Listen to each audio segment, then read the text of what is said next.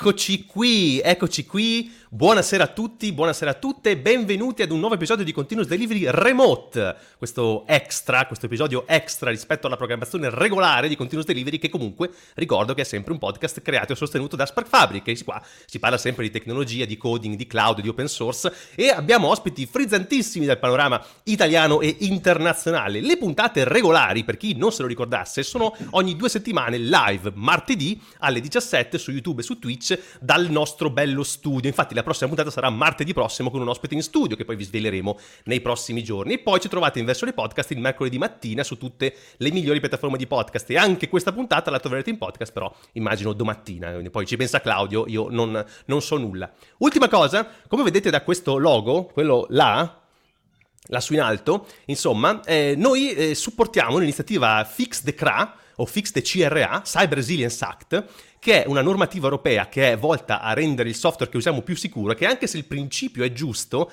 diciamo che l'applicazione rischia di mettere in pericolo molti software open source, caricando sui singoli maintainer e su fondazioni no profit dei costi a volte insostenibili. Quindi Fix the CRA è appunto un'iniziativa promossa dalla Linux Foundation per chiedere che questo testo, il testo di questa normativa, venga un po' rivisto per assicurare il massimo della sicurezza, ma senza mettere in pericolo l'open source.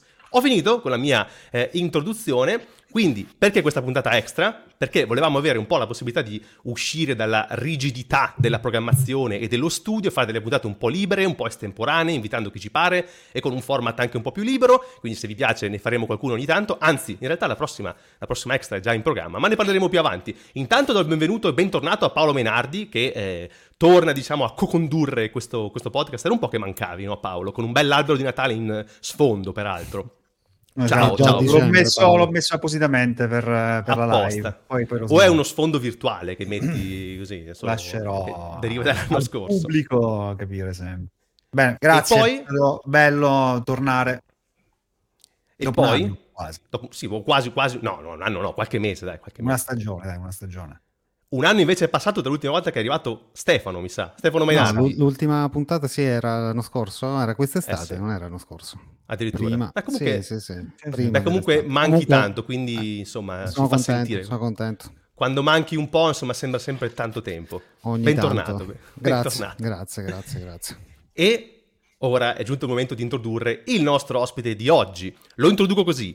Product manager, appassionato di open source, sviluppatore nel cuore ma anche relatore e autore. Attualmente è Principal Product Manager in Docker, che è una società che credo che non abbia bisogno di presentazioni. In precedenza ha lavorato in Spotify e in Highland, quindi eh, al fresco, e lo trovate spesso impegnato come speaker a eh, conferenze e meetup a parlare di temi che, che, adora, insomma, e a ispirare gli altri. Per esempio, potreste averlo visto di recente al Product Management Day a Firenze. E direi che ho anche detto troppo, quindi benvenuto Francesco Corti. Eh, grazie eh, a tutti benvenuto. per l'invito. Grazie mille, piacere innanzitutto e grazie ancora per l'invito. Sono molto felice perché ho, ho incontrato Edoardo diverse volte nelle conferenze. Paolo, eh, lo so, e, e Stefano, però insomma è un piacere essere con tutti voi e con chi ci segue. Noi ci siamo visti peraltro proprio qua, eh, nel, alla, alla sì. conf di Schrödinger a Firenze, che ho appuntato sul petto come una medaglia. Eh? E tra l'altro eh, è anche già uscita in questi giorni la, l'edizione dell'anno prossimo. Oh, che meraviglia! Ecco, quello lì mi manca tantissimo. Quello lì è un trofeo, per, per, per voi che non, che non, lo sapete, quello lì è un trofeo mh, stampato in 3D che hanno dato agli speaker del, dell'Open Source Day. Fighissimo. Che bello. Vedremo se l'anno prossimo riusciranno a inventare ancora qualcosa così. Comunque io in ogni caso, in ogni veste eh, ci sarò. Quindi, no, grazie a te di essere, di, di essere venuto, di aver eh, accettato questo invito. Vedi che sei in, una, sei in una, cornice un po' eh, innovativa rispetto al solito, questo, questo, colore arancione che Claudio ha inventato per queste, per queste puntate un po' extra, un po' estemporanee. E, e niente, noi volevamo fare un po' una chiacchiera con te, eh, perché ci piace parlare di open source, ci piace parlare di licenze, adesso è un periodo che è un po' turbolento no? in, questo, in, questo, ambito, quindi eh, tu che sei molto informato sui fatti, insomma ci, ci piaceva venirti a pungolare, però Però se... Eh, da magistrato oggi. Esatto. se, Adesso io lancio una cosa, poi voi Paolo e Stefano intervenite quando vi pare. E, e ti, ti, ti, lancio subito questo. Perché tu adesso sei, anzi tu da un po' di anni, Francesco, sei product manager. Però diciamo che hai un background tecnico, cioè inizi come tecnico. Tra l'altro ci tengo a dire che sei laureato in informatica, questa cosa va sottolineata eh, ogni volta. Benissimo e, e sei diventato product manager. Quindi a me interessa sapere che cosa vuol dire, che, cioè che cosa fa un product manager, che cos'è questo ruolo e perché da sviluppatore software mi sei diventato un product manager. Ecco, questa è la mia domanda. Vai. Perfetto. Allora, Ehm, partiamo da, da, un punto. Per, eh, cosa fa un product manager? Sto cercando di spiegarlo da anni ai miei genitori, ancora non ce l'ho fatta, quindi non so se sarò bravo in questa occasione migliore, ma poi me lo direte con i, con i commenti. Eh, allora, i, i, il product manager, allora io in genere quello, allora, quello che si dice eh, nella letteratura è che eh, il product manager è quella figura professionale che fa parte di un team che si occupa eh, tendenzialmente di eh, creare le strategie di prodotto e la direzione del prodotto, quindi diciamo in essenza si occupa dello why e dello what, mentre in genere l'engineering si occupa dello how e dello when. È un modo per definire il product manager che io ritengo abbastanza pratico, è una cosa che tendo, questa cosa la tendo a dire ogni volta che mi unisco uh, per la prima volta a un team e spesso piace, ma anche no. Eh, e quindi la, la, la, trovo una delle definizioni che possono essere un, un, po' più chiare. Quindi se vogliamo essere un po' più pratici, no, un po' più pratici, è comunque abbastanza pratico. Quindi sì. il product manager si occupa di, di, di, di, definire la direzione di un prodotto, quello che è eh, le funzionalità strategiche di un prodotto, mentre ed interagisce con il, l'engineering, quindi con chi il prodotto lo fa, per far sì che ci si eh, capisca su quella che è la traiettoria e l'andamento del prodotto e lo porti verso il successo. Che poi sia capace di portare al successo è tutto un altro film. Ma quindi fai da ponte tra il business e il team di engineering? Assolutamente sì, cioè eh, tendenzialmente eh, il product manager dovrebbe stare molto a capire non solo dove va il mercato, cosa vogliono gli utenti, qual è la cosa migliore per far funzionare il prodotto eh, e, e, e, riportare questa conoscenza in maniera comprensibile e adeguata anche, al, no, anche a in realtà anche al proprio team, perché poi c'è tutto un lavoro di allineamento degli stakeholder che tendenzialmente occupa una rilevante percentuale del tuo tempo e quindi è importante anche quella cosa lì. Ma quindi sì. analisi di mercato, facendo un po' di benchmark ad esempio di prodotti concorrenti o prodotti simili o con il marketing, eh, immagino lavorerai sia con il business, con il marketing, sono molte funzioni aziendali, un po' al centro credo la tua figura. Guarda, il il, il, allora, anche lì si può fare un... Uh, il product management si può fare in tantissimi modi, certo. ok? Cioè, in una startup il product manager... Eh, ho usato un'immagine al Product Management Day che, che, è stato un paio di settimane fa, che in una startup il product manager, come un po' tutte le figure, assomiglia più a un giocoliere. Ho fatto certo, l'immagine, infatti, del... Me lo, me lo immagino esattamente così. Eh, che fa tutto quello che dici, spesso anche improvvisando. E, ovviamente più che l'azienda alla fine è strutturata e diciamocela tutta a fondi, e più certo. questa cosa diventa strutturata. Devo dire che la, una delle mh, sfide più interessanti del product management today, cioè, cioè oggi, è quello di eh, avere un team complesso dove hai, faccio un esempio, user research, designer, uh, technical program manager, che non c'entra nulla con il product manager, Infatti. engineering manager, uh, il team di engineering, quality assurance, ne ho già elencati sei, Pre, uh, um, PMM, quindi Prog- Product Marketing Manager, che è un'altra figura che non è il Product Manager. C'era un intervento al Product Management Day a proposito di questo. Ne ho già elencate sette se ci penso un altro po' me ne, me ne vengano ancora, ancora altri. Al, altre sigle. E questi, allora, io mi ritengo fortunato perché nelle aziende dove lavoro, dove ho lavorato nelle ultime esperienze, ci sono tutti di questi eh, figure, che è un, che è un lusso. eh, e, mm, è una grandissima esperienza. C'è un piccolo problema, che mm-hmm. tutti questi stakeholder vanno fatti funzionare. Eh, infatti. E, e il product manager è focale in questo, eh, cioè sì. è responsabile. Eh, C'è sì. una metafora che avete sentito dire sicuramente che il product manager è un po' il mini CEO di un team e mm-hmm, come sapete infatti. perché eh, qui qualcuno ha anche la sua azienda, ehm, per essere CEO non fai niente ma deve funzionare tutto. Certo. E questo è un po' il product management in eh, diciamo in maniera strutturata. Eh... Anche poi la responsabilità del successo o l'insuccesso del prodotto, ma proprio nel titolo stesso della tua funzione. Quindi... Certo, se il, alle, varie, alle varie gerarchie, se il business, che può essere il CPO, che può, quindi il, il capo del prodotto, oppure eh, il CEO, quindi l'amministratore delegato, non, non, vede funzionare il prodotto, eh, chiappa il product manager e dice tesoro, dimmi, parlami, dimmi cosa, cosa non sta funzionando.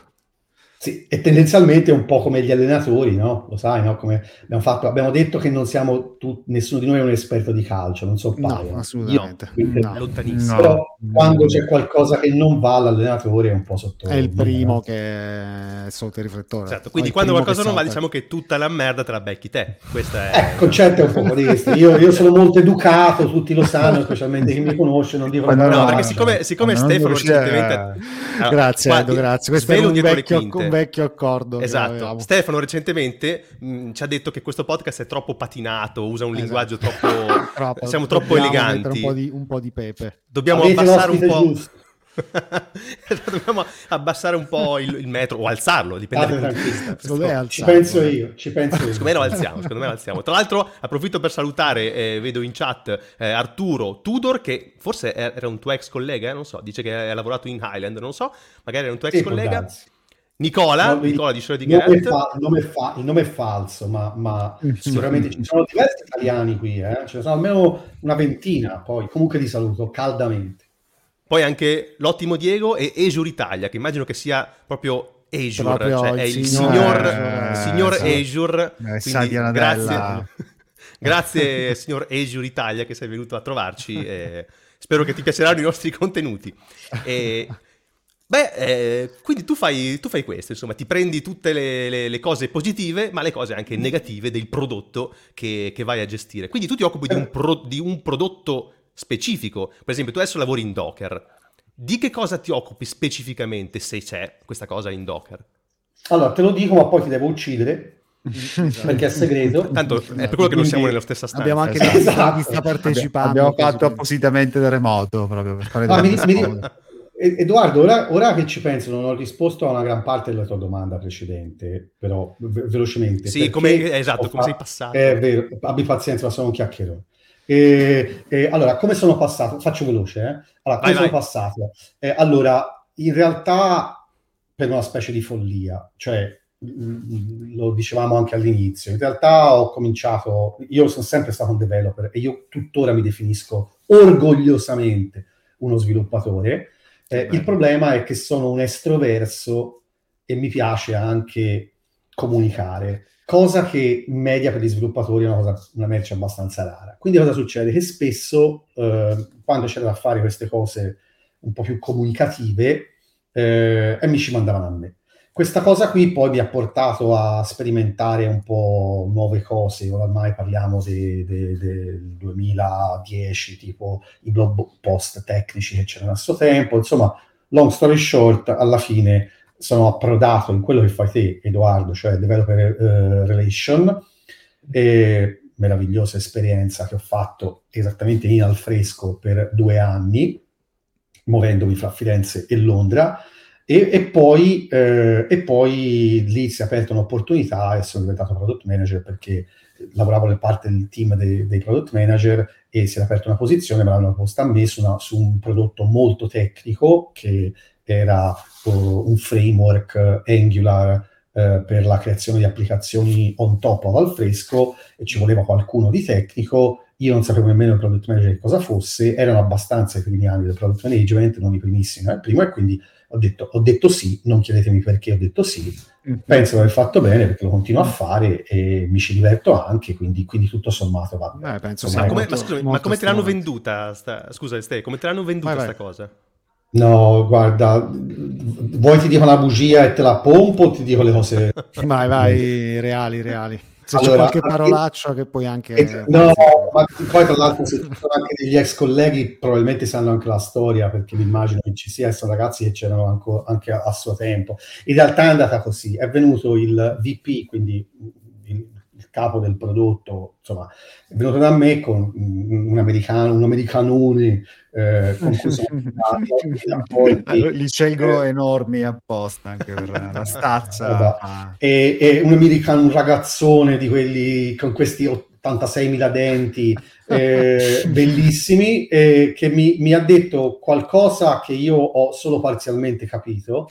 Eh, eh quel tizio è andato via. Vuoi prendere te e io ho detto, esatto. sì, detto, sì, sì.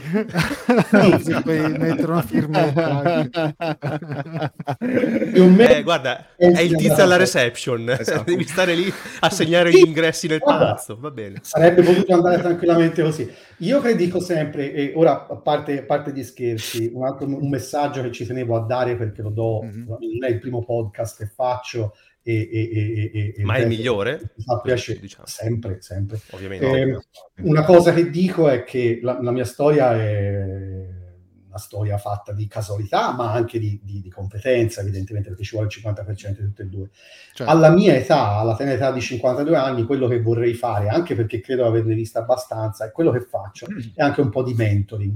Quindi un messaggio che vorrei dare ai ragazzi o alle persone che ci ascoltano, siccome non, non, anche qui non chiedetemi perché, ma ricevo un paio di contatti la settimana di ragazzi che vorrebbero iniziare a fare il product management, specialmente in, italiani, ma non solo italiani, eh, ragazzi che invece hanno problemi perché per mille motivi e vorrebbero in, migliorare la loro carriera di product management. Quindi se volete io sono, cioè, siccome dedico in genere un paio d'ore alla settimana eh, con Docker io lavoro molto con gli Stati Uniti, quindi la mattina presto, presto vuol dire alle 9, eh, sono abbastanza libero. Io un paio di ore alla settimana dedico anche per incontrare persone per dare qualche consiglio. Ovviamente sto parlando non di cose retribuite, sto parlando di far crescere le persone. Quindi se a qualcuno interessa sono, e ovviamente pensa che io possa dare qualcosa, sono contento di Bellissimo, condividere le mie esperienze.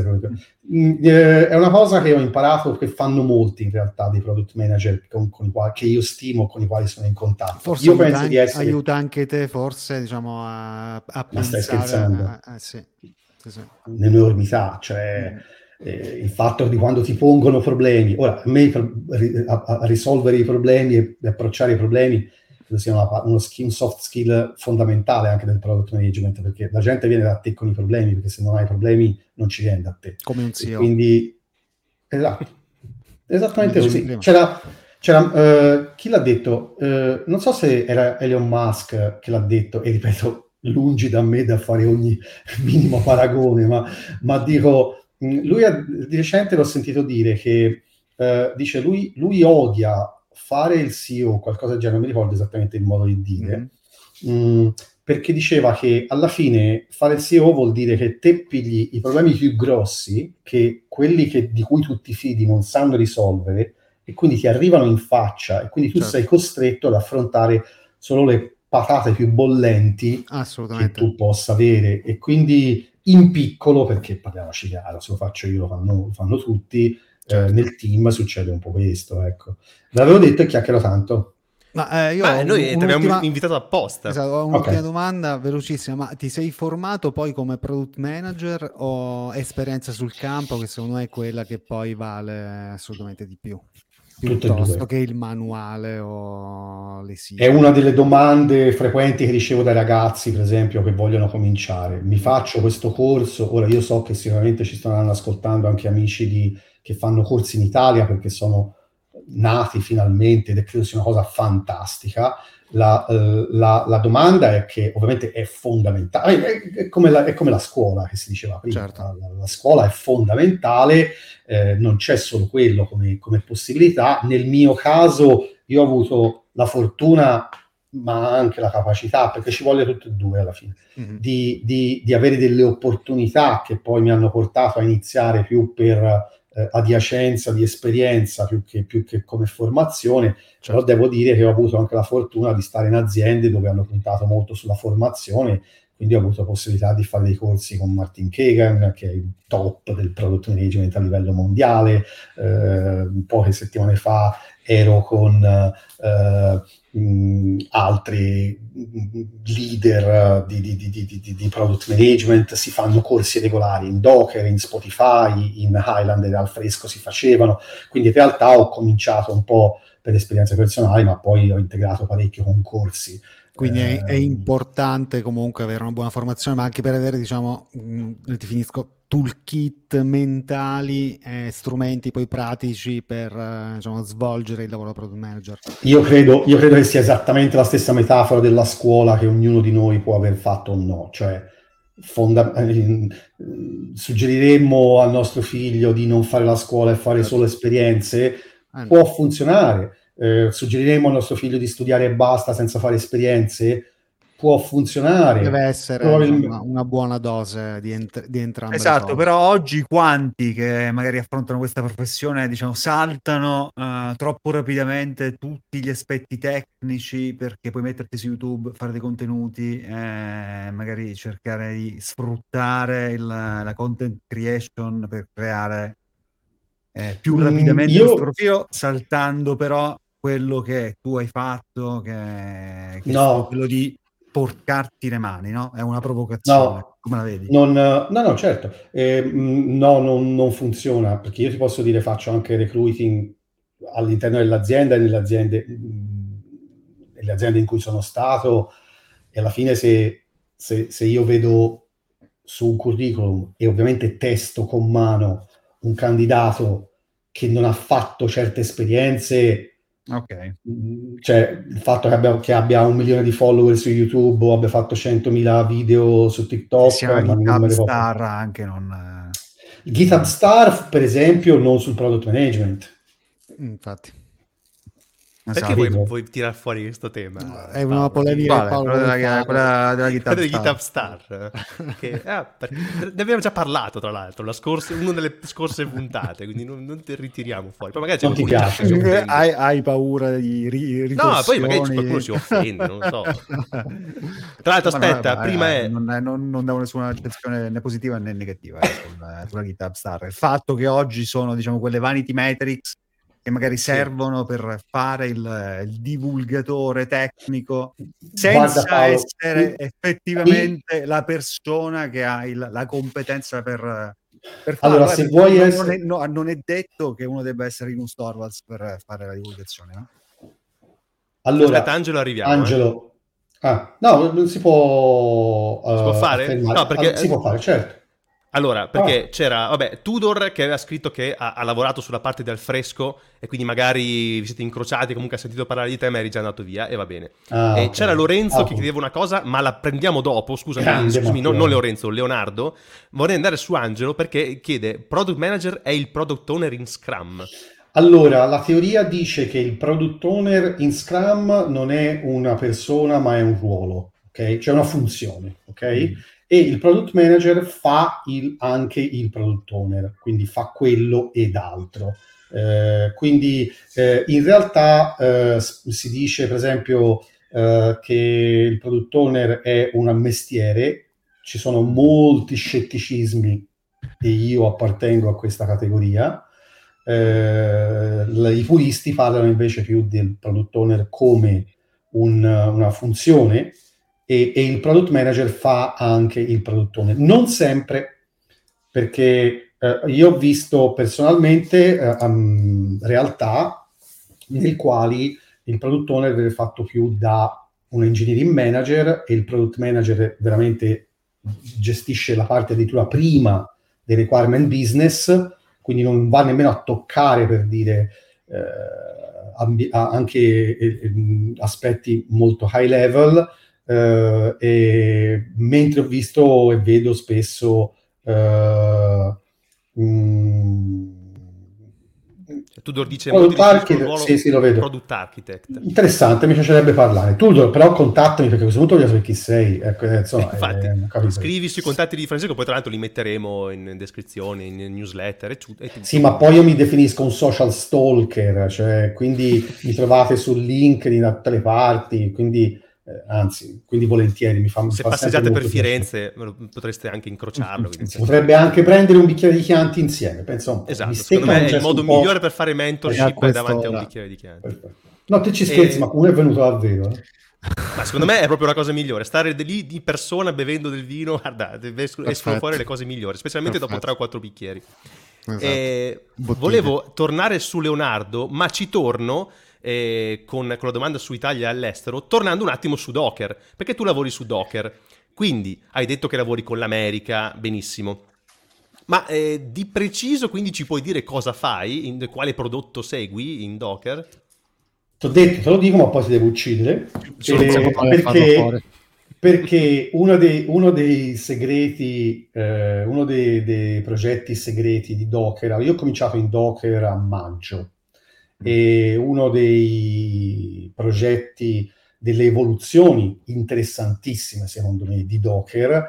È il fatto che, e, e, e davvero questo è una cosa molto uh, riservata, ma insomma Guarda, ma rimane tra noi, non ti preoccupare. No, ma poi rischio solo il posto di lavoro, quindi niente ma di sì, non ti preoccupare. Eh, esatto, quindi eh, il C'è nulla che è stato annunciato da Docker con uh, finalmente il grande ritorno della Docker con uh, Live. Sono state annunciate diverse cose, quindi immagino nessuna di quelle. No, nessuna di quelle. Nessuna In realtà al Docker con Cero eh, a Los Angeles ero lì. Eh, spero che il prossimo sia anche meglio di quello che ho visto, ma non in termini di contenuti, ma in termini di, di numero di persone, perché io mi aspetto veramente tanto, eh, mm. anche perché c'è stato qualche problema logistico, è stato annunciato tardi, era eh, infatti, molto eh, Anche perché dal vivo non ne fanno almeno 4 o 5 anni c'era anche quello, quindi insomma, però a parte quello, mh, bellissimo, gran successo. E se avete visto al DockerCon, ma ve lo, ve lo riassumo velocemente, c'è una notevole apertura, cioè diciamo, se voi pensate a Docker, Docker oggi è due cose. Docker Desktop, quindi la, l'applicazione che voi utilizzate localmente per fare tutte quelle meravigliose cose con i container e poi il registry. Mm-hmm. Eh, quindi questo, questo, sito che sta nel cloud eh, per in, in, uploadare, immagazzinare immagini. immagini.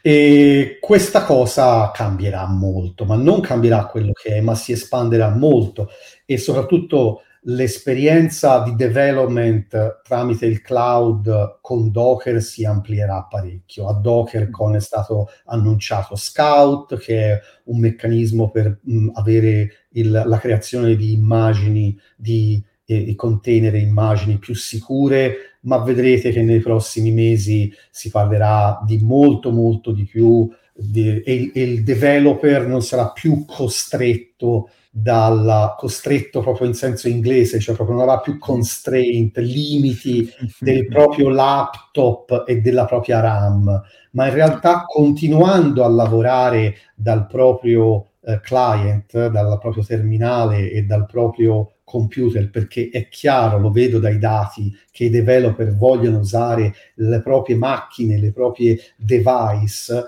ma siccome ci sono applicazioni sempre più grandi, sempre più resource consuming, sempre più impattanti, cosa fai? Le aziende spendono 5.000 euro per comprare un Mac con 86 milioni di RAM, di giga di RAM, 974 gigabyte, terabyte di, di, di mm-hmm. disco, e, eccetera. Non può funzionare questa cosa. E allora cosa si fa a tutti? Si, così, si prendono i GitHub repository e si, e si, e si fanno a pezzetti.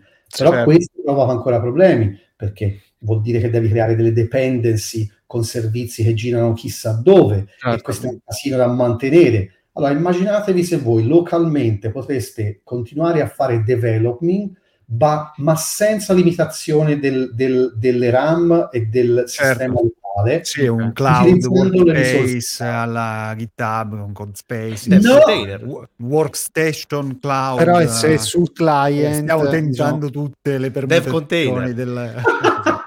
okay, adesso sono, sono licenziato. Vabbè, concetto, esatto. vabbè, cioè, cioè, il concetto, l'obiettivo, l'obiettivo, è chiaro. L'obiet- l'obiettivo è quello di aumentare la security, no? riduci anche la supply chain, meno cose girano da te e più riesci ad avere anche un no, c'è un c'è, allora, ripeto ancora una volta, spoilerando perché lavoro orgogliosamente con gli user research e questi mi, mi servono questi dati, dati sul piatto d'argento eh, spoilerando ancora una volta alcuni segreti, quello che si vede tranquillamente dai numeri è che perché Docker ha una quantità di developer piuttosto elevata e sono ironico perché c'è dei numeri impressionanti. Quando si fa, quando si fa, cioè si parla di diverse milioni di developer che usano Uh, le piattaforme Docker e quindi quando si fanno user research è, è una goduria perché vedi una quantità di numeri eh, che sì. difficile da, da, da, raggiungere. Solomon Ikes è entrato nella storia. E quindi praticamente cosa succede? Quello, quello che si vede eh, è che ancora una volta i developer vogliono usare il loro, il loro laptop, e, insomma, cioè il, il, loro sistema locale perché vogliono i loro sistemi, risorse e ripeto, certo. pensate a voi stessi, vi piacerebbe lavorare dentro un browser la gente rabbrividisce no. in no, no, no, Ci hanno provato in tutti i modi, in tutti gli anni, esatto. ma non, non, non, non attecchisce questa cosa. Per adesso, almeno per come le stanno pensando adesso, non è un qualcosa diciamo, di allettante per il developer. Sì, ma ci sono tutta una serie di limiti anche infrastrutturali che oggi anche con eh, una 2.5 gigabit, 10 gigabit a casa li hai, quindi diciamo è più plausibile immaginarsi un futuro in cui la tua macchina è sempre meno l'elemento essenziale. Ma, ma, ma poi, ripeto, quello che stavo dicendo è che quello quello che si vede, per esempio, essere un problema enorme che tanti developer hanno è il fatto che con tutta questa frammentazione i developer non riescono a, ad avere quello che si chiamano i production-like environment. Cioè, io praticamente ho il mio GitHub repository che devo ridurre perché altrimenti non gira sulla mia macchina. Lo faccio girare una, contro un ambiente di staging che, che non ha i dati di produzione. Quando faccio il test da me funziona, vado che è in produzione e esplode tutto. E perché, eh. Eh, che ne so, qui funziona, nell'ambiente di staging funziona. E questa cosa è, in, in termini di velocità, di qualità e ovviamente di sanità mentale dei developer, è una cosa paurosa. Certo, Quindi avere degli ambienti che te prendi l'intera applicazione così com'è, la muovi in un ambiente di development o di staging e non hai problemi più da, non sei limitato dagli ambienti, dalla limitatezza delle risorse, eh beh, insomma, fa sì che tu Beh, puoi fare, per esempio, developer experience. Eh sì. sì. Mm. Beh, ormai si è detto praticamente tutto, basta solo che dici il nome del prodotto e andiamo... Lo attendiamo con ansia adesso. No, perché non ce l'ha. Ah, non ce l'ha? Beh, c'è un, eh, possiamo... interno, c'è un nome interno che è, nome di un dio, che è un nome di un dio, pensate un po', un dio antico. Ah, sì? Hermes no, perché è già stato preso. no, ma è un nome solo interno. mm, ok. Ma eh, domandina mia curiosità, anche su WebAssembly ci si sta, vedo, puntando parecchio in Docker, no? Forse come, come cosa tecnologica, come, come, perché a, a, ancora una volta io sono un product manager e parlo più dei prodotti e mm. dell'aspetto di quello che è il business e io personalmente voglio e mi piace lavorare per i developer e con i developer, ma come clienti finali, come utenti, bene, poi ovviamente esiste l'engineering, e va sicuro che in Docker ce ne sono di bravini, eh, che ovviamente fanno delle robe che io a volte mi, mi, ripeto, pur essendo orgogliosamente un developer, faccio un po' di fatica a seguire. Quindi Secondo cioè. me quello che ti riferisci te è più legato a quello che c'è sotto, cioè allo Sì, sì, sì, è runtime, sì, sì, sì, runtime, non tanto Docker come, come applicazione, ma proprio io, runtime. Io lo, vedo, io lo, vedo, meno quella cosa lì, posso vederlo su, okay. sulle demo delle compagnie dove vedo queste cose e fanno della roba che a volte li perdo, non lo nego, eh, però lo, nel mio quotidiano lavoro più su queste cose qui, cioè servire il developer e capire quello di cui c'è bisogno e offrire la, la, soluzione migliore. Ecco, Quindi chiaro, tu, Francesco, chiaro. sei entrato diciamo, per uh, diciamo, guidare e poi lanciare diciamo, questo, questa nuova suite, questa specie di rivoluzione poi l'utilizzo di... Eh, alla diciamo, fine, allora, perché mi hanno preso, non lo so, forse per il che bevuto, non lo so, però credo che, no, credo che in realtà anche il, l'esperienza precedente che ho fatto a, a, a Spotify con Backstage fosse significativa. Prima di tutto perché, e qui mi ricollego a una cosa che diceva Paolo, che potrebbe essere uno spicy topic, eh, un, po', un, po', quasi polemico, il mio ovviamente, perché mh, Paolo la ricollegava al discorso delle view su YouTube o le GitHub star. Io la metto più sulla una cosa che vedo sul product management, che non è questo, ma c'è una cosa analoga, diciamo così, che è un po' di fumo degli occhi. Eh, cioè brevissime esperienze fatte in aziende di spicco. Mm. A volte io vedo passare dei curriculum di gente che ha lavorato due ore e un quarto Amazon, quattro ore e venti per Google, 5 ore e 35 per Microsoft. Eh, e quindi i tre ecco, anni poi sono stati il picco di questa cosa. questo lo dobbiamo prendere assolutamente perché questo è un guru. Poi lo vedi in azione e te dici ma ma ma ma ma, ma cosa facevi esattamente ma ti giuro se te vai a guardare i curriculum cioè ora non, non voglio ma, ma, volevamo essere un po' spicy io, io certo, certo, bisogna, bisogna. È assolutamente quello nel product management non è la GitHub star è più questa cosa che vi dico io e va sicuro ne vedo tanto specialmente oltreoceano. E qui la, la piazzo qui la finisco. E allora, e allora con questo mi ricollego giusto giusto eh. alla domanda di Leonardo che dice se hai qualche differenza sostanziale tra lavorare in Italia e lavorare all'estero o con l'Italia allora, e con l'estero. Prima di tutto Leonardo fa finta di fare una domanda generica, Leonardo che saluto caldamente perché siamo amici. E, ah, e, quindi sa cosa. Eh, era, era preparato. Però non, però non l'ho pagato. Comunque lo saluto caldamente e, e, lo ringrazio per la domanda.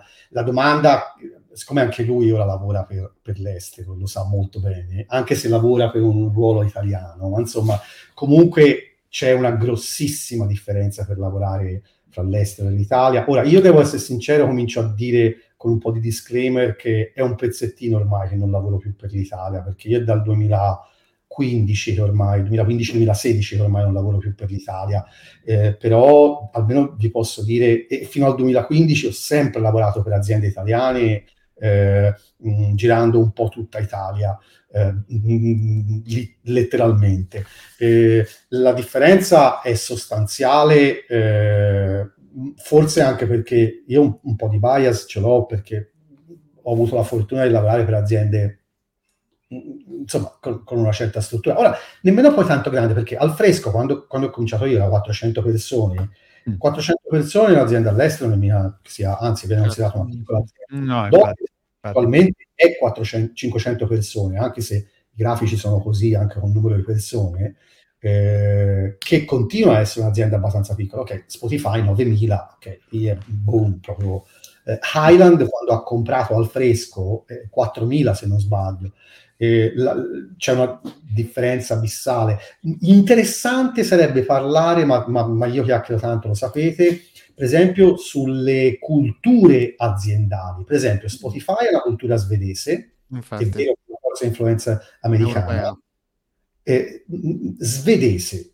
Mm, e okay. assicuro che è un'esperienza completamente diversa. È diversa da quello. Allora, eh, l- eh, al fresco era eh, britannica e americana, Highland fortemente americana, eh, eh, Docker, Docker è fondamentalmente americana, ma essendo tutti fully remote, perché non so se lo sapete, ma Docker non ha una sede fisica, sono ah, tutti fully remote. Aveva, aveva storicamente una sede a San Francisco, no? Nasco in Francia. Là, ma è solo, è solo Mi ricordo gli uffici che avevano all'inizio erano fighissimi, era tipo una foresta. Sì, è vero, ma a me me l'hanno detto, non l'ho mai visto. E ora non, non esiste un ufficio di, di Docker. Okay esiste e siamo tutti fully remote, che è un, un'ulteriore esperienza particolare eh, perché io ripeto, il remote è una cosa normale e sta diventando sempre più normale anche qui, ma fully remote è un eh, qualcosa di... Perché te non, hai incontrato non tutti alla DockerCon, le persone con cui hai parlato da, da maggio praticamente. No, ancora più sottile perché praticamente sì, ho incontrato tanti, non tutti, tanti. tanti ma praticamente ci sono diversi livelli di offsite, cioè di, di, di incontri che si fanno, c'è l'offsite del team, c'è l'offsite del gruppo, del, del gruppo, che sarebbe eh, l'area dove, dove, lavori, c'è l'offsite del, del, del, del, ruolo, quindi c'è l'offsite di prodotto, l'offsite dell'engineering, eccetera, eccetera, e c'è l'offsite di tutta l'azienda. Non li ho fatti tutti, ne ho fatti solo un paio, e gli offsite vengono organizzati in dipendenza, trovando delle location più vicine alle persone con cui lavori. Cioè, se io ho il team, ad esempio, se il team distribuito modo sì, da... la, la, media delle distanze ci si incontra in un punto. Ah, sì, sì, sì, che è una, una, interessante esperienza. Mi sono perso sulla domanda, ma insomma, Edo, ti, ti, lascio la conduzione, cioè di guidarmi. ma no, secondo me abbiamo risposto. Tra l'altro, eh, visto che siete anche, diciamo, conoscenti, se eh, ti mancano dei dettagli, Leonardo, chiedigli in privato, così, così completi. completi Leonardo, lo dice, ma anche, anche, il mio numero di telefono. Ecco, perfetto, quindi poi, poi lo daremo anche agli altri, così se ti vogliono chiamare. No, comunque, ehm, secondo me è molto, molto chiaro il discorso. E mi interessava, visto che eh, stiamo parlando proprio di business, di come Docker lavora, il rapporto che c'è con l'open source, perché tu hai sempre lavorato in open source, anzi immagino che tu abbia proprio scelto di lavorare con prodotti open source, cioè non è un caso che tu ti sia trovato dal fresco a Spotify, dove però hai lavorato su Backstage, che è un prodotto open source, e poi in Docker, cioè è una tua scelta. E quindi Docker ha ovviamente un fortissimo rapporto con l'open source, però deve coniugare l'open source e il business e tu so che sei piuttosto opinionato. Tra l'altro il, il talk che hai fatto a Firenze all'Open Source Day era proprio sul uh, coniugare open source e business. E adesso siamo in un momento abbastanza piccante no, su questo fronte perché arrivano cambi di licenze, arrivano casini, le fondazioni cercano di mediare, insomma è tutto un po' un bordello. Che vogliamo po', dire? Pochi, su... comunque, po', numeri esigui. Di cosa? No, di, di, progetti open source che cambiano licenze. È sì, più sì, lo, sì, lo, spa, lo, spavento per Però se ne parla inizia tanto. a vedere qualche scricchiolio, qualche, esatto, aura, è, è nel... qualche rumore sinistro. Esatto, cioè io direi che è proprio nel, nella, nella matrix, capito, che si vedono dei, dei problemi, no? Perché ovviamente questi sono tutti modelli nati molti anni fa, adesso il mercato è molto cambiato, ci si sta cercando di adattare, alcuni... Eh, fanno dei tentativi, immagino, sbagliano, magari alcuni sbagliano, e si, ci cerca di trovare una strada. Dalla tua posizione, diciamo, privilegiata in questa azienda che è fortemente open source, ma è anche un'azienda che deve fare business, come vedi questi cambiamenti nel mercato? Allora, cosa possiamo dire in 15 prima, minuti? Ormai... prima, prima, di tutto, questo è un argomento che a me mi arrapa come una verginella prima notte di nozze.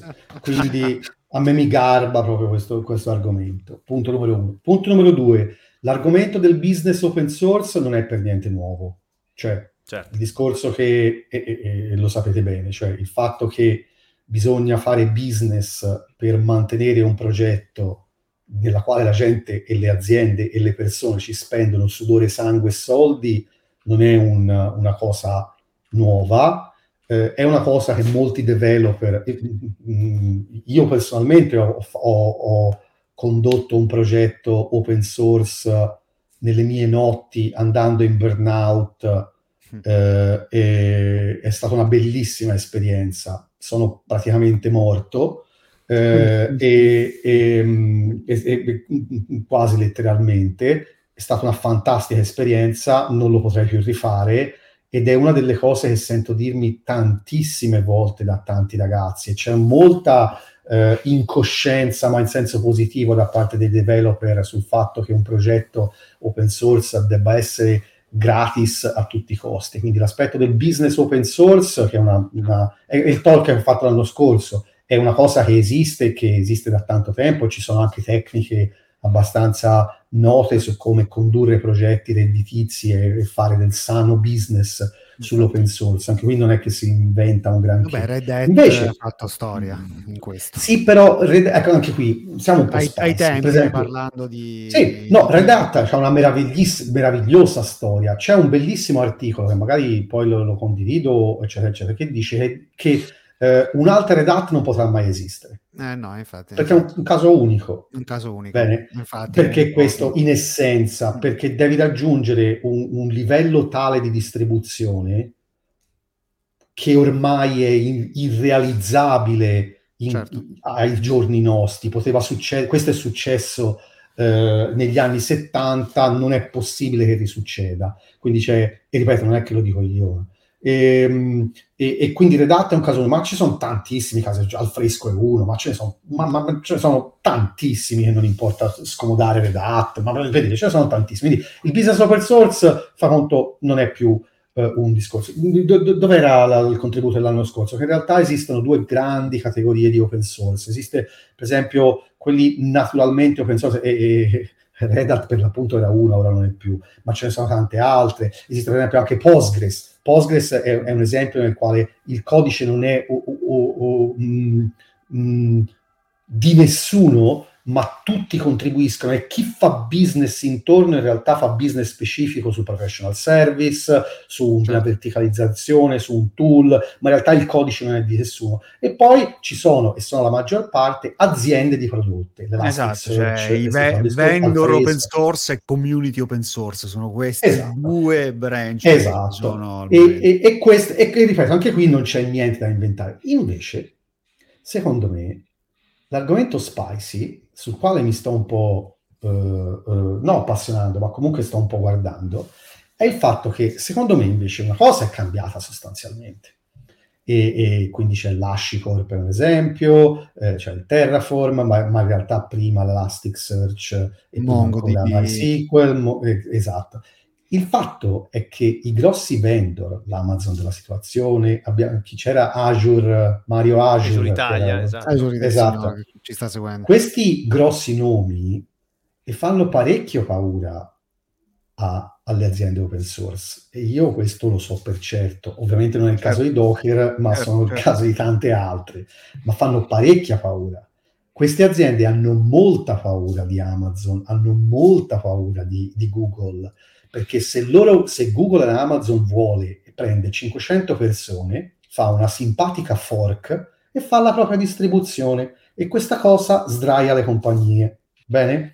Elas- volete Elastic come esempio? Sì, in realtà è successo che il, il, fork è arrivato dopo il cambio di licenza, eh, non, eh, non, prima. Eh, quindi è, è, una reazione un po', secondo me, derivata, sono d'accordissimo con te, anche la categorizzazione vendor e community è assolutamente quello che c'è sul mercato, eh, il, il, terrore anche dei cloud vendor che possano magari fare del business migliore del tuo sul prodotto open source c'è, ma il cambio di licenza oggi ha dimostrato il fatto che o il vendor poi forca perché hai cambiato la licenza o la community forca perché tu hai cambiato. Quindi comunque esatto. è, però, una, è una sono, reazione isti, istintiva, tra virgolette, derivante anche dal fatto che negli ultimi cinque anni il venture capital ha iniettato una quantità di, denaro sui progetti open source che all'epoca di, di, Red Hat, di Postgres, di quelli che hai menzionato tu, non esisteva. Era l'open okay. source fatto dagli indie developer la notte, cioè oggi sono le aziende che hanno, esatto. Devono rispondere a chi ci ha messo i soldi, no? E sono sì. loro che spingono. Magari la risposta è cambiamo licenza, così AWS, Google, Azure non fanno più business con il nostro prodotto. Rimane open source, il core open source, ma se competi non puoi usare il mio prodotto. Allora, quello che vedo io, allora sì, è ovvio che c'è anche sì, tutto questo, perché ovviamente non, non è una cosa così semplice, certo, lineare. Certo, certo, certo. C'è tutta questa cosa qui. Però ecco, quello che vedo io è che secondo me siamo davvero in un'altra era rispetto anche a quella del, del, di uh, 7-8 anni fa da questo punto com- di vista. Com- completamente, ma anche il discorso, la, la stessa, uh, le stesse licenze open source, ma l'open source initiative esatto. oggi racconta Perfetto. l'open source come qualcosa che è fatto da persone che si accordano in modo trasparente a fare qualcosa. In realtà non è più così, quella era la definizione esatto. open source di prima. E Oggi esatto, quello... è lo standard di mercato e le aziende oh. sanno esattamente che devo mettere per mettere il primo piede nei clienti e fare partire già subito il modello open source. Okay. Esatto, e quello infatti che, che un po' mi, mi, mi, intriga a me di questa nuova era è che c'è questo aspetto del, del, del ripeto, dei vendor che comunque influenzano, certo. comunque poi c'è un secondo aspetto, e credo sia un po' legato a quello che tu dici te, Paolo, ma, ma, ma io lo vedo da un punto di vista un pelino, almeno questa è mio, la mia prospettiva, ovviamente, è, è il fatto eh, che fino a in realtà abbastanza poco tempo fa, secondo me fino a che Microsoft ha fatto lo swap, adesso amiamo open source, perché parliamoci mm. chiaro ragazzi, io non ho capelli bianchi, ma... Sì, sì, ce lo ricordiamo tutti, eh, assolutamente. Linux Microsoft, allora, per, per Microsoft l'open source era il diavolo, per chi faceva open source Microsoft era il diavolo e c'era questa dualità certo. spesso anche con IBM sì, eh, sì, eccetera, sì. eccetera. Quindi c'era questo mondo che appartiene ormai ai ere geologiche fa.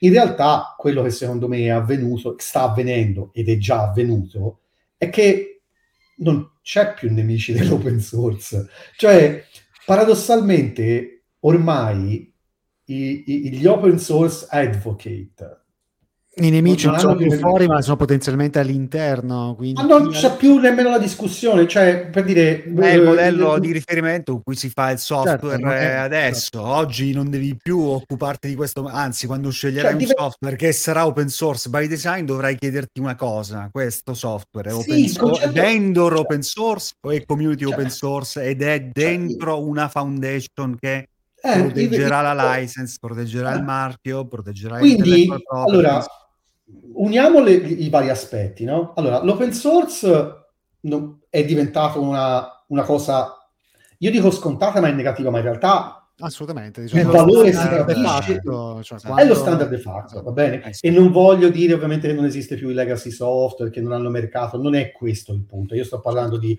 movimenti generici e generali, ma comunque l'open source non mi sembra che abbia amici sia assodato e io parlo, ora senza fare nomi, ma parlo con le più grosse eh, clienti a livello mondiale, quando si lavorava con, con Spotify su Backstage, vai sicuro che i nomi erano impressionanti, cioè certo. impressionanti, più grossi, e, e, anche qui in Docker ancora non ci parlo, ma li vedo passare, e, e, quando dico grossi, dico grossi, e non solo grossi, e non parlo di geo- geo- geografia, perché questo va su tutto il mondo, in certo. tutte le, le, le nazioni di tutto il mondo, non conosco settore dove l'open source non sia assolutamente caldeggiato dal bancario all'assicurativo al farmaceutico certo. al terziario al manufatturiero al certo, trasporto noi che abbiamo vissuto l'era in cui dovevi spiegare il modello dovevi banca, spiegare la sua parlare in banca? cioè oggi eh, sarebbe cioè, assurdo allora, proporre il contrario. l'open source è il de facto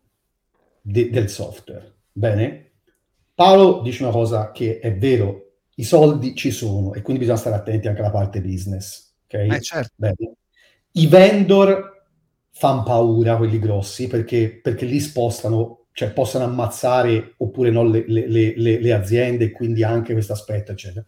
Quindi non lo so, le licenze cambiano come reazione. Sì, sul fatto che possono ammazzare in realtà c'è cioè, più pau- uno spauracchio che, che, la realtà, perché prendiamo Kubernetes, se non fosse, se non avessero messo quel sistema all'interno subito di una fondazione che ha protetto il marchio, la license, tutto, oggi non, ser- non avrebbe creato, ma Docker stessa sì. ha lavorato su questo punto, ha creato a un certo punto eh, Moby, che è il progetto open source, ha creato l'open, so- la Open Container Initiative. Sono, esatto, sono quelle cose che fanno, che creano l'ecosistema, che garantiscono a tutti, al, agli sviluppatori che lo adottano, di stare tranquilli e alle aziende di investirci. Devi creare l'economia su quello. E se ti entra AWS, se ti entra Google Cloud e investono su quell'economia, stanno creando opportunità anche per te. Il rischio certo. che vedo invece di queste 8, 9, 10 aziende che hanno cambiato licenze se andiamo a guardare il fatto che comunque sono aziende tutte backed by investors,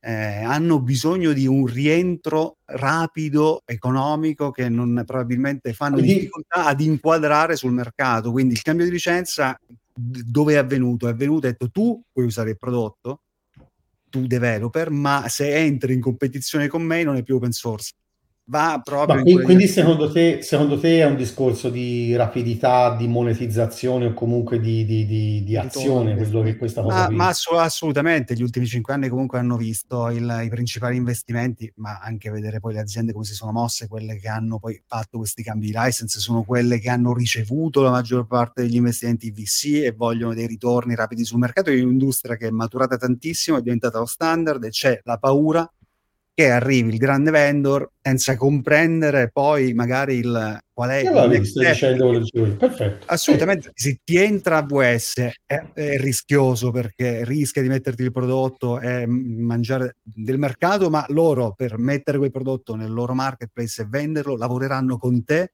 per trasformare quella roba lì in uno standard certo. e una volta che Comunque... quella cosa lì è uno standard hai creato economia per tutti no? Ed è, e, e, e, e, ci siamo. E, questa, e questa cosa qui che, che, che, si sta un po' descrivendo, secondo me, allora c'era una bellissima slide che usavo a tempi dal fresco, quando avevo fatto un po' di ricerca di mercato sull'evoluzione dell'open source, perché anche lì, negli anni 70 l'open source era, era il software fatto nei garage da esatto. da, da, dallo studente da e quindi il bancario, da, esatto, il bancario diceva esatto. ragazzi ma voi volete affidare il vostro business a quello eh, studente a quell'ippi, quell'ippi va bene? Que- ci sono, è, è, bellino perché c'è il, um, il, uh, uno dei, degli investor che, di quelli che ha fondato Netscape che ora wow. investe in da dove è partito l'open source, source come licenze peraltro esatto. quindi Quel signore lì, tra l'altro anche lì vi posso condividere il loro sito che non, non mi riesce mai a pronunciare il loro nome, quindi evito perché è registrato. Però è, è, è, è, pauroso gli articoli ci sono di sopra, dove fa vedere le ere dell'open source. Eh. Il problema è che spesso si parla di, cioè si tende a fare un panino e a accorpare tutto, ma in realtà eh, l'open source sì. è passato tramite certo. tante ere. Questa è un'altra quello che volevo era. dire. Bravo, quello volevo dire. Secondo eh. me adesso lui parla di open source fino al 2.0. Mm. Secondo me il 3.0 era fino a 5 anni sì, inquadrare il momento storico, che caratteristiche ha. Eh... Secondo me siamo in un'altra era. Esatto. E, e per me è molto interessante, per esempio, quello che Paolo cattura come questo cambio di licenza, giustamente in reazione. Io ancora però non riesco a vedere che è la sfida per me dell'open source, il pattern cioè, mentre ripeto, il business open source è un modello certo. che è abbastanza chiarificato, come si fa a fare soldi con l'open source, cioè, non voglio dire che sia facile, eh? Eh, eh, mh, mm, bellissima brigata degli geek estinti. E, e, Ciao Brigata, tra l'altro, che dice eh. che la pressione dei mercati finanziari eh, spinge certe aziende a simili scelte. Questo è d'accordo certo, con quello che dice. Certo, che, certo, dice eh, che non è un male, anzi, secondo me conferma il fatto che il, l'industria open source oggi, essendo entrata in un'altra era, la conferma il fatto che ci sono un sacco di soldi, un sacco di investimenti, ci sono tantissime opportunità che non c'erano dieci, già cinque anni fa. No, ma che ragazzi, ma, ma, ma, lo, ma lo, lo si sa che le librerie open source sono, come si chiama il robottino che è su Marte, quello che, che zompa da tutte le parti? Il, che, Mars Rover. Eh, rover. Sì, no, mi sembra... Pro, non ricordo il nome imiti, proprio, ma... I, imiti qualcosa, eh, il limite, non me lo ricordo. Quella, cioè, quell'affare lì sotto, la NASA, ci ha roba open source. Certo. Ma certo, ma qualsiasi e, e, prodotto oggi che appunto, cioè, quando c'è il librettino o le istruzioni, quindi, licenza, ci sono quindi, source, quindi che quindi ancora una volta, per me la parte che mi, mi, mi, stuzzica da morire è la questione di pattern, cioè io vorrei capire, mentre è chiaro come si fa il business open source o come si faceva, mentre è chiaro dei modelli eh, con le foundation, eh, come si diceva prima, eccetera, eccetera, a me mi piacerebbe capire, e sono curioso, non c'è secondo me ancora un pattern nel nuovo modello di licenza e nel nuovo modo di affrontare l'open source con questa modalità di mercato che stiamo un po' discutendo qui. Questa cosa, questa cosa mi intriga a me. Cioè tu dici ci sono dei, dei tentativi adesso, ma non si sì, è ma ancora No, ci siamo ancora. Eh, qual è la giusta... Sta evolvendo, eh? Sta certo. evolvendo. Stanno cioè, succedendo cioè, adesso, quei... stanno succedendo sì, adesso sì. delle cose. È ora che sta succedendo. Eh sì, sì, sì. E quindi, quindi ripeto stiamo osservando una trasformazione in corso, insomma, non c'è una risposta sì. ancora. Sì. E, e, e, poi il rischio è che molti ci lasceranno un po' le penne in questa, in questa cosa, perché hai visto ah, anche ah, HashiCorp, insomma, ha avuto un, un ritorno certo. di fiamma notevole dal, dal cambio certo. di licenza che potrebbe Io mettere sono... a rischio il business. No, eh, ho avuto la fortuna, ripeto, proprio perché sono un social stalker, quando postai la, l'esistenza di Open Tofu, si chiama sì, la, sì, la sì, fork. Open Tofu, eh, bellissimo uno, nome, bellissimo logo. Un, sì, che ora è su CNCF, bla bla bla, certo. uno, dei, uno, dei, uno dei, dei, forcatori, uno dei primi found, dei, dei, insomma, dei, primi contributi, mi contattò perché a regola sono in contatto e l'ha visto e insomma ho avuto la fortuna di farci anche due chiacchiere, è interessante la loro prospettiva, poi è tutto un grosso punto interrogativo, ma ragazzi certo. parliamoci chiaro, questa è la parte divertente. Eh, eh no, ma vero, infatti, vero. infatti il pattern oggi secondo me deve essere quello di prendere un progetto open source e guardare se è vendor o community, dove community è una delle fondazioni che protegge il, eh, le intellectual properties, il marchio, il, tutto quello che ruota attorno a quella cosa lì, perché fino a quando è vendor sei a rischio che eh, avvenga un cambio di questo tipo e poi ovviamente progetti grossi come Terraform sono standard de facto poi ovviamente rischiano di diventare fork backed by community. E con questo ragazzi con questa noi siccome Francesco giustamente aveva chiesto di chiudere alle 19, sono le 19, direi che eh, ti lasciamo andare, anzi eh, invece di star qua a fare tutta la cosa di chiusura, se tu vuoi chiudere qua adesso, Francesco, noi ti salutiamo, poi dopo mi tengo un attimo Paolo e Stefano, così faccio la chiusura senza tenerti qua ad ascoltare le, le mie manfrine. Oh, grazie posso, però, posso però ringraziarvi comunque, mi sono ah, divertito. Ma ci mancherebbe. Grazie a te. Grazie a te, sei stato fantastico, gentilissimo propongo una puntata dove andremo a approfondire di nuovo in modo e... super verticale i temi dell'open source, cosa che oggi esatto. abbiamo toccato marginalmente. Esatto, anche il CRA è un qualcosa che avrà un impatto enorme per come è scritto adesso, quindi rientra assolutamente nel discorso. Infatti.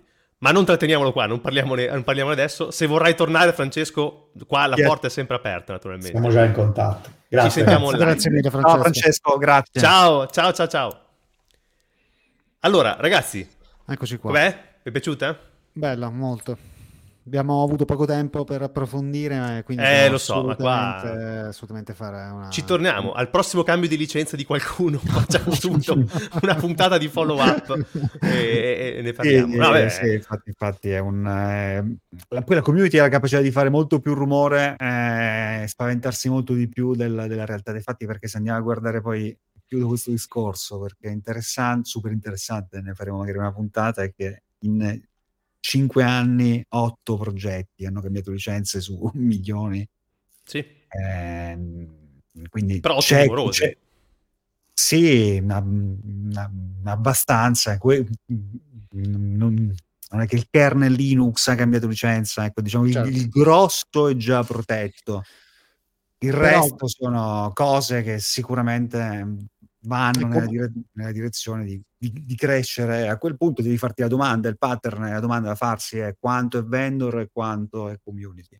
Ma anche, poi anche l'osservazione, quello che dicevamo prima, del mercato, perché ci sono cose che stanno accadendo adesso, quindi non hai neanche riferimenti del passato per dire ok è successo questo, ho uno storico, il mercato si sta muovendo in un certo modo. La tua riflessione in effetti sugli investor, il ritorno all'investimento, ma eh, il più immediato possibile è sicuramente principalmente quello, ma sono scelte legittime di, di, aziende che oggi sul mercato open source che non esistevano prima neanche, poi VC backed con i milioni di dollari immessi che non hanno il, lo spirito, il, fanno scelte legittime di business, di voler cambiare licenza, ma non perché magari quel modello non funziona, perché non è più interessante per la direzione dell'azienda.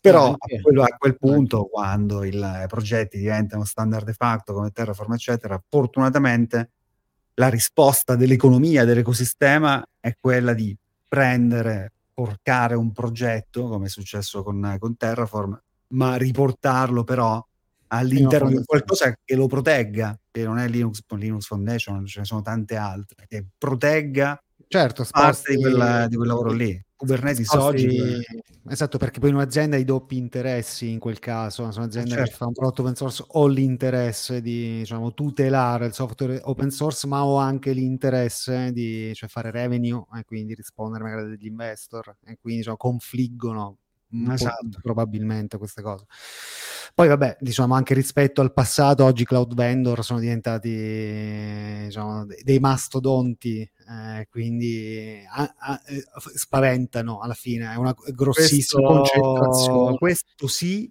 spaventano, e poi non è detto che siano, sono, sono dei giganti minacciosi che stanno competere lì. Nel, ovviamente avere la capacità di poter competere nello stesso spazio è complicatissimo, però prendiamo Kubernetes, oggi se prendiamo i primi dieci eh, i contributor sono Microsoft, Google, Red Hat, sono quelle con cui tu magari hai il terrore di, di competere, ma sono le stesse che sviluppano quel, quel prodotto, quell'ecosistema che crea le opportunità anche per te. Poi ovviamente il mercato è aperto, chi è più bravo sicuramente eccellerà. È difficile arrivare al livello di, di certo. queste certo. big tech, però sono anche quelle che poi fanno gli investimenti indiretti sul, sul prodotto. No?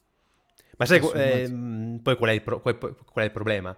Che tra gli stakeholder di questi prodotti open source ci sono gli sviluppatori e gli sviluppatori, soprattutto quelli che hanno contribuito scrivendo codice per te, giustamente si sentono un po' traditi. Certo. Perché non tutti gli sviluppatori hanno la tua stessa concezione di business, ma hanno la concezione certo. del prodotto come codice open. Io ho contribuito, noi abbiamo costruito una community, noi abbiamo fatto delle cose, non abbiamo mai parlato di business, abbiamo soltanto parlato di condivisione della conoscenza, di divertimento, di sviluppo, eccetera.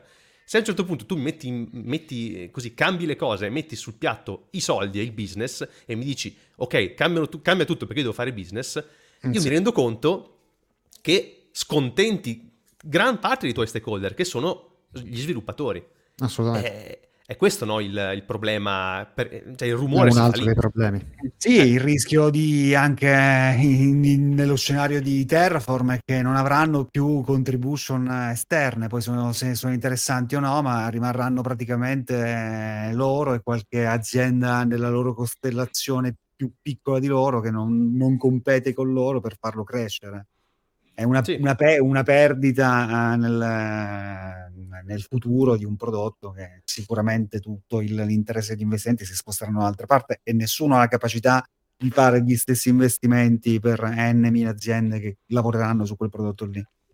Ma io sono, sono, d'accordo con Francesco, è curioso vedere come evolverà sta cosa, sì, no? perché siamo arrivati a questo mercato grazie al, allo status quo che c'era prima.